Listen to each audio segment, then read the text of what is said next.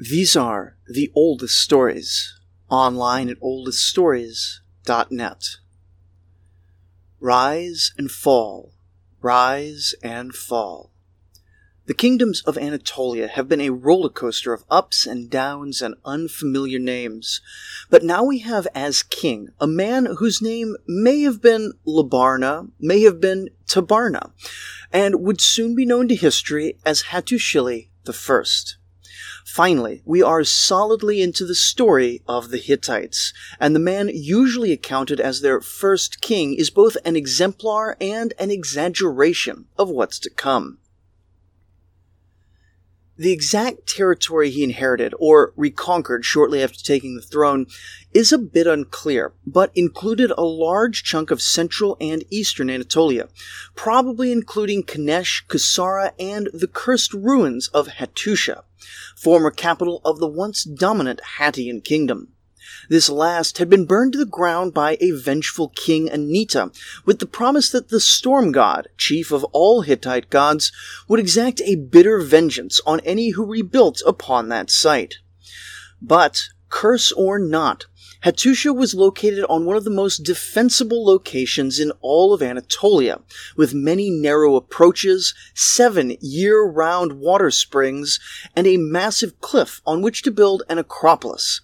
Anyone who used the plentiful local stone could erect a massive walled city that could well withstand many determined invaders. And so, this king, whose birth name is uncertain, would rechristen himself Hattushili at the same time that he defied the curse for more pragmatic concerns, moving the capital from either Kashara or Kanesh, it isn't clear which he inherited, to the newly rebuilt city of Hattusha. No lightning bolt descended from the heavens, but plenty of historians see the curse of Hattusha playing out much more subtly through the lifetime of the Hittite Empire.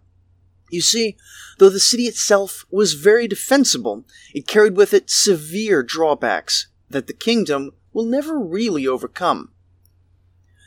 I've posted a map over on oldeststories.net for reference, though honestly it's kind of hard to see the details of Anatolian geography from so far away, so most of this is relying on the word of scholars far more intimately familiar with the terrain than I. Though it had informal roads in all four cardinal directions and gave a good amount of control over the central Anatolian region of Hatti, where the Hatti people still lived, it was very far away from the major southern trade routes and inconvenient to access from many important southern routes, such as the mountain passes into Syria.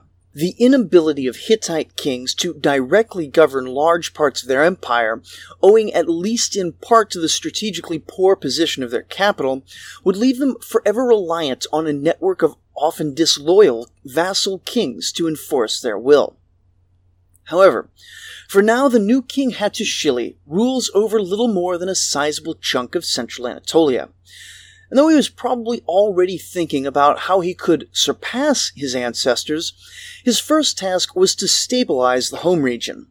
There were still rebels in central Anatolia, petty kings who had offended his family during the collapse of his grandfather's kingdom. We already know his first target from last episode, for in Hattushili's annals, he recounts particularly the rebellion of the city of Sanahuita during his grandfather's reign. With the call to war sounded, very likely at the end of winter or start of spring, recruitment would begin across this land of Hatti. While hot and dry Mesopotamia may have had year round campaigning in the more active years, the harsh and snowy winters of Anatolia kept the Hittites at home each year. And so, as the snows melted, men would heed the call of their king and assemble, likely at Hattusha or some other designated meeting point, into a proper army. Generally speaking, we can divide the men who mustered for Hattushili's first campaign into three groups. Smallest but most prestigious are the professional soldiers, the great king's personal guard, and elite cadre of full-time warriors. It's unlikely that this number is more than a few hundred at this point, but at the height of the empire it could possibly have reached as many as 10,000. Passing through the gates of Hattusha, the bulk of the army was made up of the so-called men of weapons. These are not full time soldiers, but men granted lands by the king in exchange for their service in his army, an innovation that originated in Babylon as the Ilkham system. However, just as in Babylon, the problem that these men were needed in both the fields and on the battlefield at about the same time each year proved challenging, and very quickly these militia corps will find themselves compensated in other ways, though still not as full time soldiers. Given the frequency of Hittite warfare, it seems incredibly likely that the majority of these men of weapons had seen action either under his father or grandfather, and would have generally understood the dangers and patterns of warfare. When the professionals and militia combined were not enough for the great king's needs, a more general levy would be called up, consisting of a large chunk of the region's able bodied men. This was oftentimes a problem, since these same men would be the ones generally overseeing the country's planting and later the harvest, and balancing the manpower needs of the Hittites' many wars with the need to keep the fields productive and the people fed was a constant concern. In theory, any shortfalls could be made up with mercenaries, but Anatolia at this point didn't have the wealth of wandering mercenaries that Mesopotamia did, and hired troops were an expense that only the kingdom at its wealthiest and most ambitious could afford. Additionally, later armies would often include contingents from nations beyond the borders of the Hittite Empire. Companies from allied and tributary kingdoms locked in a complex web of obligation with the great kings. But in this campaign, the forces involved were likely quite small, certainly no more than a few thousand, if even that, and only men from the core regions would be available. Marching up to Sanahuita, everyone would have known the gravity of this conflict. Sanahuita had been the catalyst for the collapse of Labarna's kingdom, a betrayal of the king's family. More to the point, for the rank and file man of the army, most of them probably had a recent hardship that they could blame on the violence that had followed Labarna's betrayal. But as they reached the fortifications of the small northern city, they could see that the walls which had stood in defiance of Hattusili's line for two generations had no intention of yielding now. Though the Hittite army sacked the land surrounding Sanahuita, the walls themselves stood proof against the lion of Hattusha. Hattusili was faced with a choice as summer drew on. He could either stand fast and hope to breach the walls in a few more months, or he could move on to another target already being eyed by his campaign to crush the rebellious. We will see more about this, but Hittites in general, and Hattusili in particular, tend to lack the siegecraft skills of their neighboring great powers. They have all the components, but what we know of their sieges paints them as disorganized and generally poorly managed. With places to go and a firm deadline of late autumn to get there, Hattusili left two small garrisons to harass the town, but otherwise abandoned the siege of Sanahuita. The very first battle of the great Hittite hero gets chalked up in the loss column. His next target, a bit west and north along the Black Sea, is the town of Zalpua, legendary home of the 30 incestuous siblings.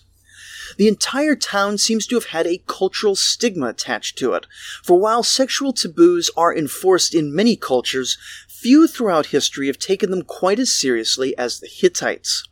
More to the point, however, they had also joined in the rebellion against Hattusili's grandfather, and seem to have done particularly well for themselves since independence. What was different between Zalpua and Sanahuita is unclear, but when this city was assaulted, it fell in short order to the Hittite army, and men hungry for plunder to make up for their lost agricultural wages that year plundered the city hard. After taking the city's gods, Hattusili ordered Zalpua burned to the ground.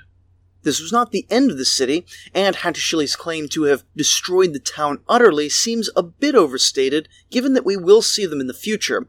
But surely, this was a bad time for the Zalpuans in any case. Though one battle was at best a draw and the other a savage victory, Hattusili's first campaign season proved to be fairly significant strategically. With the taming of these two cities, the Hittite homeland was safe for the time being. The plunder helped to feed the newly rebuilt Hattusha, and the captured gods were added reverentially to the already growing list of deities maintained in the temples of the capital and nearby holy sites. All in all, the great king could be visibly seen by all as having a soundly established kingdom. But of course, there was nothing here that Anitta and Labarna hadn't done before him. And the lessons of history had taught Hattusili clearly that it wasn't enough to simply be established. He had to go beyond that.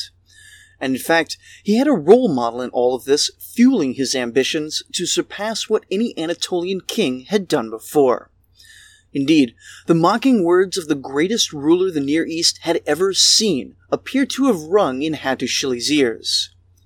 You who would be my equal, go and conquer all the places I have conquered, cried Sargon of Akkad in one poem that popularly circulated through the Hittite kingdom around this time. I have been a bit sparing on dates up to this point, the truth is that we have no real idea when the previous rulers or events happened. But with Hattusili, we can finally start putting numbers to things and comparing them to events in other parts of the Near East, something which will become much more important as the Hittites join the club of nations that will characterize the late Bronze Age. And so, as a new army gathers and begins to head south, we can say pretty confidently that the year is approximately 1640 give or take a decade. A bit over a century has passed since Hammurabi ascended to the realm of the gods, and Babylon is well into its great golden age. Egypt, meanwhile, though they have played almost no role in the story thus far, is beginning to push back against their Hyksos invaders. And while I don't intend to tell the Egyptian story in this podcast, Dominic Perry's History of Egypt is doing that far better than I could. The coming New Kingdom will, for the first time, play a major role in Mesopotamian politics fairly soon. And most importantly, in Syria, the now 200 year old Yamhad kingdom, based around the truly ancient and still standing city of Aleppo, controls nearly everything west of the Euphrates River. This includes some lucrative trade routes, impressive cities, and resource rich lands. But, as mentioned some time ago on this podcast, Yamhad by now had been suffering from an enduring internal conflict for quite some time. A king of Yamhad had given birth to two sons, and was suffering under the optimistic delusion that he could devise a way for them to share the power of the kingdom without breaking it up. When that king died, the two brothers fell into fighting, but in order to respect the father's wishes, the younger brother was given the city of Alalakh in the western portion of Syria. Technically, he was a vassal of Aleppo, but in practice, the two halves of Yamhad watched each other warily for quite some time. Almost certainly, Hattusili was aware of the political situation in Syria as his army marched through the main passageway from Anatolia to the Levant, the famous Cilician Gates. There was no way that his relatively small army could compete against the unified armies of Yamhad, but if he were to strike at disloyal Alalakh, located along a major trade route from the Euphrates to the Mediterranean, then the great king gambled that he could get away with something big. A Hittite army specialized in surprise attacks and lightning raids, and this force was no different, descending upon Alalakh before they could even call for help. Or perhaps the stubborn pride of the younger branch of the dynasty prevented them from calling their nominal overlords. Whatever the case, the city of Alalakh was plundered and destroyed in record time, a major wealthy city wiped off the map without preamble or hesitation. The Hittite army and their substantial baggage train faded off into the northeast, out of Yamhad territory, just in case reprisals from the Syrian dynasty were on their way. As far as we can tell, no attempt to catch the Hittite army was made out of Aleppo, a fact that still puzzles historians and perhaps attests to the depth of the distrust between the two halves of the dynasty. But Hattusili was not finished with this campaign yet. So long as there were months remaining, he fully intended to use them. Winning victories and bringing home plunder were important for morale and the economy, but more importantly, they had a powerful legitimizing effect on his kingdom. Already he was far afield of where any previous Anatolian king had gone, demonstrating to his many vassals that he truly deserved the title of Great King. And so while the army was out, he targeted three cities to the north of Yamhad, what we would consider to be north of the modern Syrian border, in the middle ground between the Syrian desert and the Turkish highlands. This region was dominated by Hurrians, a currently disunified ethnic group, and some of the cities were nominally aligned to Yamhad, though probably not under its direct control. Hattushili's army marched against three cities, Warshua, Ikakali, and Tashinia, and in all three cities he was victorious. However, here again, one city is able to withstand the initial shock of the first assault, and the Hittites are forced to do something that they seem to be not very good at laying a protracted siege. There exists an account from the city of Warshua, called Urshu in Akkadian, recording what is probably this siege from the point of view of the defenders. While some sources call it legendary or literary, it seems grounded enough that we can probably take it as at least based in fact. And if there has been some distortion to make the Hittites seem even less competent than they really were, the historical record will at least confirm for us that they sometimes had trouble in this area. The whole thing is surprisingly long and well intact, but some choice parts include Thus said the king, when the city comes to ruin, an offense will have been committed, a sin brought about. The king's nobles answered, We will give battle eight times. The city will indeed come to ruin, but we will eradicate the offense.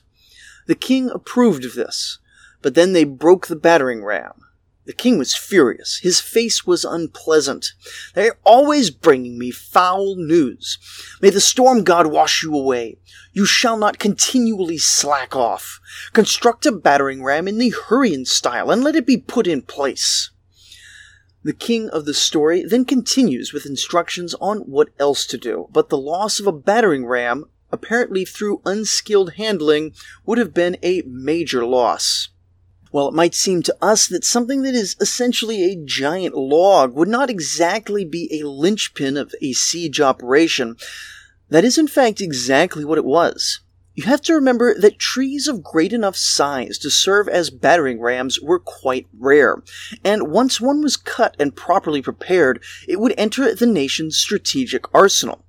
Back in Mesopotamia, the campaigns of Shamshi-Adad, Hammurabi, and the other conquerors of his age were constantly considering the logistics of where to transport the small handful of rams available to each kingdom, potentially as few as three or four for even a major player.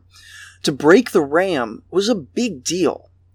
Fortunately, Hattushili is close enough to the best forest in the Near East that he can send out an expedition to the city of Hashu, and expect them to return eventually. But until then, the entire siege operation, involving perhaps thousands of men, is on hold. You can see why he's furious. A bit later on, the writers of this tale give a poignant account of the disconnect between the Hittites' self proclaimed ferocity and their actual actions in the siege. General Sanda brought a report to the king, to which the king replied, Why have you not given battle? Do you stand on chariots of water? Have you yourself turned to water? Have you taken revenge? If you had fallen on your knees before him, you would have certainly killed him, or at least have frightened him. But now you're engaged only in hesitation the son of Laria and Laria himself, while inactive, sang songs of the war god Zababa. But now we have clogged the threshing floor with garbage. We have puppies wearing helmets. We've brought a spindle, but are somehow carrying reeds instead of a thread. Last year, General Tuthalia engaged in hesitation, and now you have engaged in hesitation. After this tirade, the king fired up the troops and had them shouting that they would burn the city to the ground. But as the account continues, while they did nothing to the city, many servants of the king were hit, and many died. The king became angry and commanded the guards to watch the roads and made sure no one got in or out. The guards then replied that the king should not let his heart become troubled, since they are on constant watch, But soon enough, a spy from inside the city got a report out that the messengers from a number of allied cities had been in and out multiple times in the last few weeks. The king again grew angry, but his rant in response to this cock up is lost with the end of the tablet. The exact details may be literary inventions, though I do like to think that we have puppies wearing helmets is a direct quote from Hattusili, and I will continue to believe so even if it probably isn't true. Still, we can see that in this litany of ways a siege can go wrong, that the Hittites at least had a reputation for being bad at this sort of thing. And if their siege of Warshua really did take six months running into the winter, then it would have put the entire army and all their precious cargo at risk to the hazards of the Anatolian winter. But However, they may have struggled in the back half of his first Syrian campaign, in the end, all three of their targeted cities were sacked, pillaged, and torched, the spoils brought home to Hattusha in what must have been the largest haul any Anatolian king had ever brought home. But along with the new fortune came a wind of ill fortune following close behind. For they would soon come to find out that sacking Hurrian cities was not quite as consequence free as attacking the vassals of Aleppo. Hattusili was not one for resting on his laurels, and in the following year he again set out early in the springtime. This year his target was not in the east, but in the west. Bordering his kingdom was a loose collection of states that were all nominally the vassal of a kingdom called Arzawa, one that may well have looked a fair bit like the early Hittite kingdom, rising and falling as generations passed. This campaign seems to have been less about wealth, since southern Anatolia could hardly compare to wealthy Syria, and may have been either a response to aggression on the Western Front in previous years, or just a naked grab for territory. However, while he was in the initial stages of the assault, rounding up the enemy's cattle and sheep, a messenger arrived in the army camp that must have sent a chill down the great king's spine. Everything was gone Nothing but Hattusha remained of the Hittite Empire, and even that was likely to go soon. Hattusili's invasion force had denuded the already underpopulated Anatolian heartland of fighting men, leaving the kingdom completely defenseless to an outside invasion. In this case, it was a strike force of an unknown amount of Hurrians, taking advantage of the Hittite weakness and seeking vengeance for the destruction of three Hurrian cities the previous year. We don't have a clear sense of what was lost or how deeply the Hurrians struck. The official Hittite records on which we mostly rely are loath to discuss losses. But however bad the physical impact was, it paled in comparison to the psychological aspect. The Great King held relatively little land himself, relying almost exclusively on a massive network of vassal lords, like the pre Hittite kingdoms we saw last episode and these vassals had already seen this movie before, at least twice, and probably more. A conqueror goes around, but at the first spot of trouble, everyone revolts and the kingdom collapses. They needed to get out while the getting was good, lest they be pulled down by a sinking ship. Only those lands personally under the king's rule, Hattusha and the surrounding farmland, remained loyal, and the king with his army in foreign lands was out of position to do anything immediately abandoning his Arzawa campaign, still in its infancy, Hattusili marched his force back to Hattusha. The Hurrians pulled back as soon as the great king's army arrived, no doubt carrying a train of plunder behind them. But though the invaders offered no solid resistance, the damage had been done, and this season would need to be dedicated to putting down rebellions. First thing to do was call up more troops. Though he'd likely called out all his professional soldiers and much of his trained militias, now all the militias and a fair number of civilian levies would need to spring into action.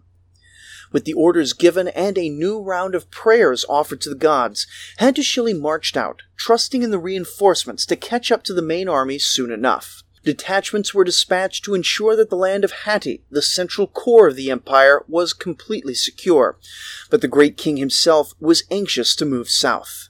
His first stop as he crossed the Marasantia River, more famous in classical times as the Halys River, was a walled town called Nanasa. Hattusili announced that he was the great king, and the ruler of Nanasa. With an army at his back, Nanasa immediately threw open its gates and proclaimed him to be the true king under the sight of the gods. The Hittite troops marched in completely peacefully, and the city was restored to the kingdom without any repercussions. His next stop was a town called Ulma, and as the Hittite army approached the gates, if anything larger than it had been at Nanasa, the call for peaceful submission to the great king was repeated. The man of Ulma, however, was either more proud or more foolish than the man of Nanasa had been, and refused the offer. Not only did he refuse, he gathered the men of the city for an assault beneath the walls of Ulma.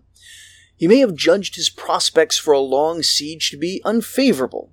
He may have had a comically overinflated sense of his own military strength, or he may have simply wanted to go down swinging. Whatever the case, go down he did, or at least his army. The Hittites repeated their demand, though this time Ulma wouldn't be getting off so easy.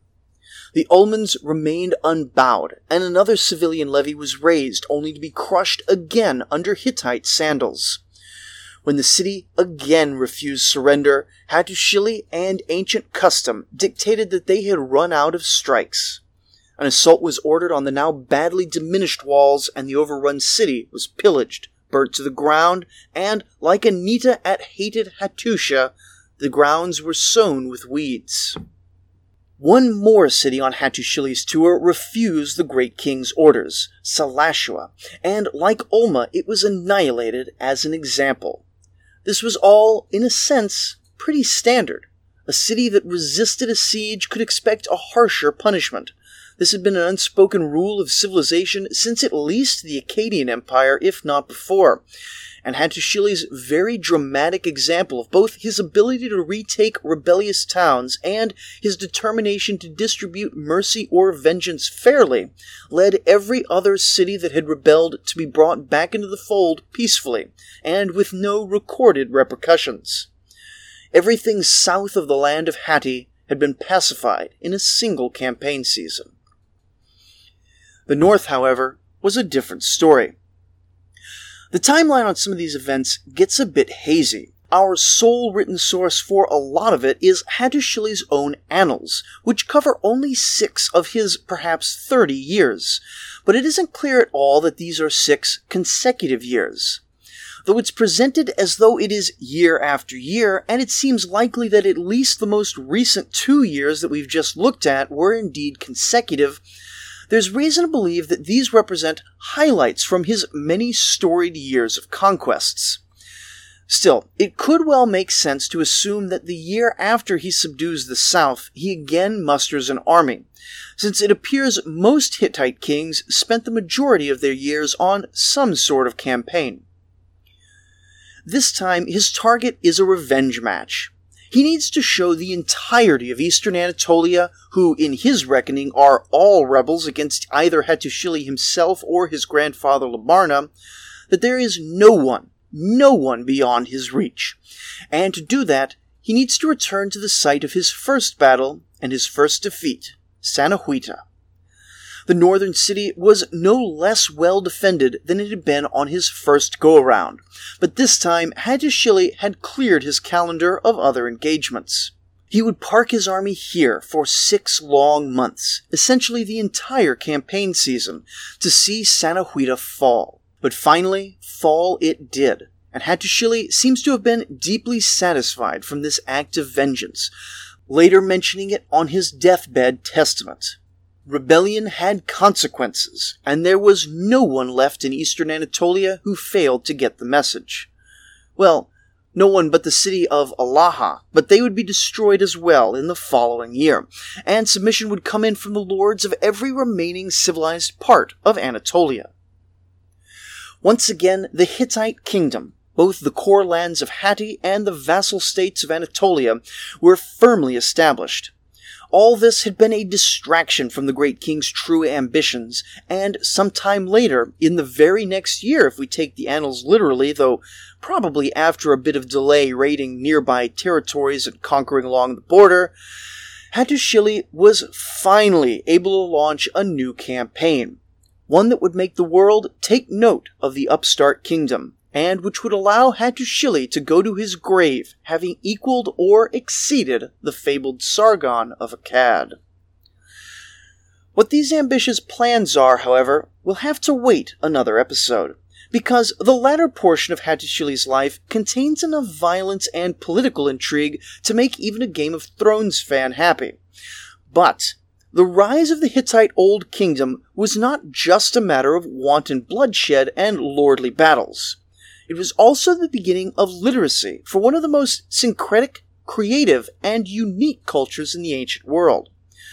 The Hittites aren't as famous for their culture as they are for their impressive war record, and perhaps a greater portion of what they wrote has been lost compared to the civilizations of the Nile and Mesopotamia.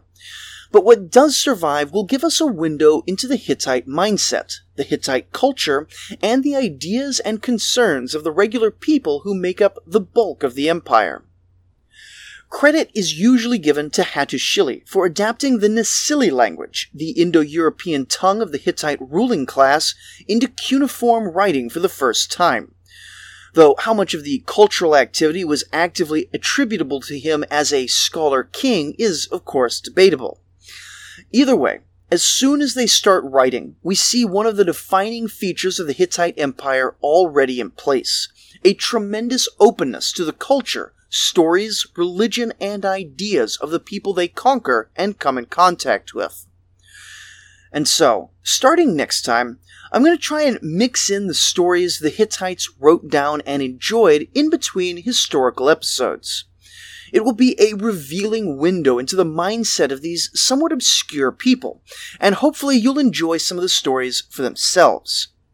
We begin with a tale that is tremendously revealing of the Hittite attitude toward the gods and the natural world, one that attempts to answer the question of why terrible things happen and how to act when they do.